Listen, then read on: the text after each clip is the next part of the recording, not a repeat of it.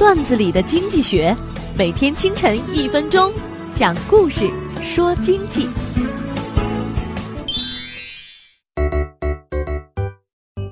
杰米出生在一个商人家庭，聪明伶俐，在一所贵族学校里，老师们都将学生当成小皇帝一样供着。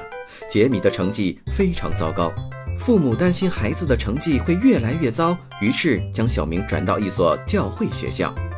一个学期结束后，杰米拿着成绩单回到家中，父亲很严肃地盯着杰米：“你这个孩子越来越过分，一百分是抄的吧？”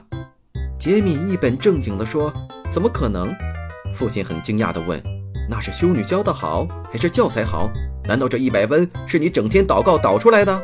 杰米接着说：“进学校的第一天，我就看到一个人被钉在十字架上，我知道这一次他们是玩真的了。”孩子们成绩不好，绝大多数跟智商无关，调皮的孩子反而智商普遍偏高。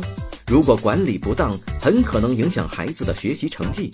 事实证明，十字架上的耶稣给了杰米两个选择：第一，不好好学习，可能就会被十字架给钉在墙上；第二，好好学习，考一百分，高高兴兴回家。管理孩子跟经营企业是一样的道理，企业业绩糟糕，不能将责任推卸到员工懒惰、没有创造力上，应该检讨管理上是否出现问题。对于销售型企业来说，业绩上不去，要么大家都完蛋，要么杀出一条血路，大家都能获得丰厚的回报。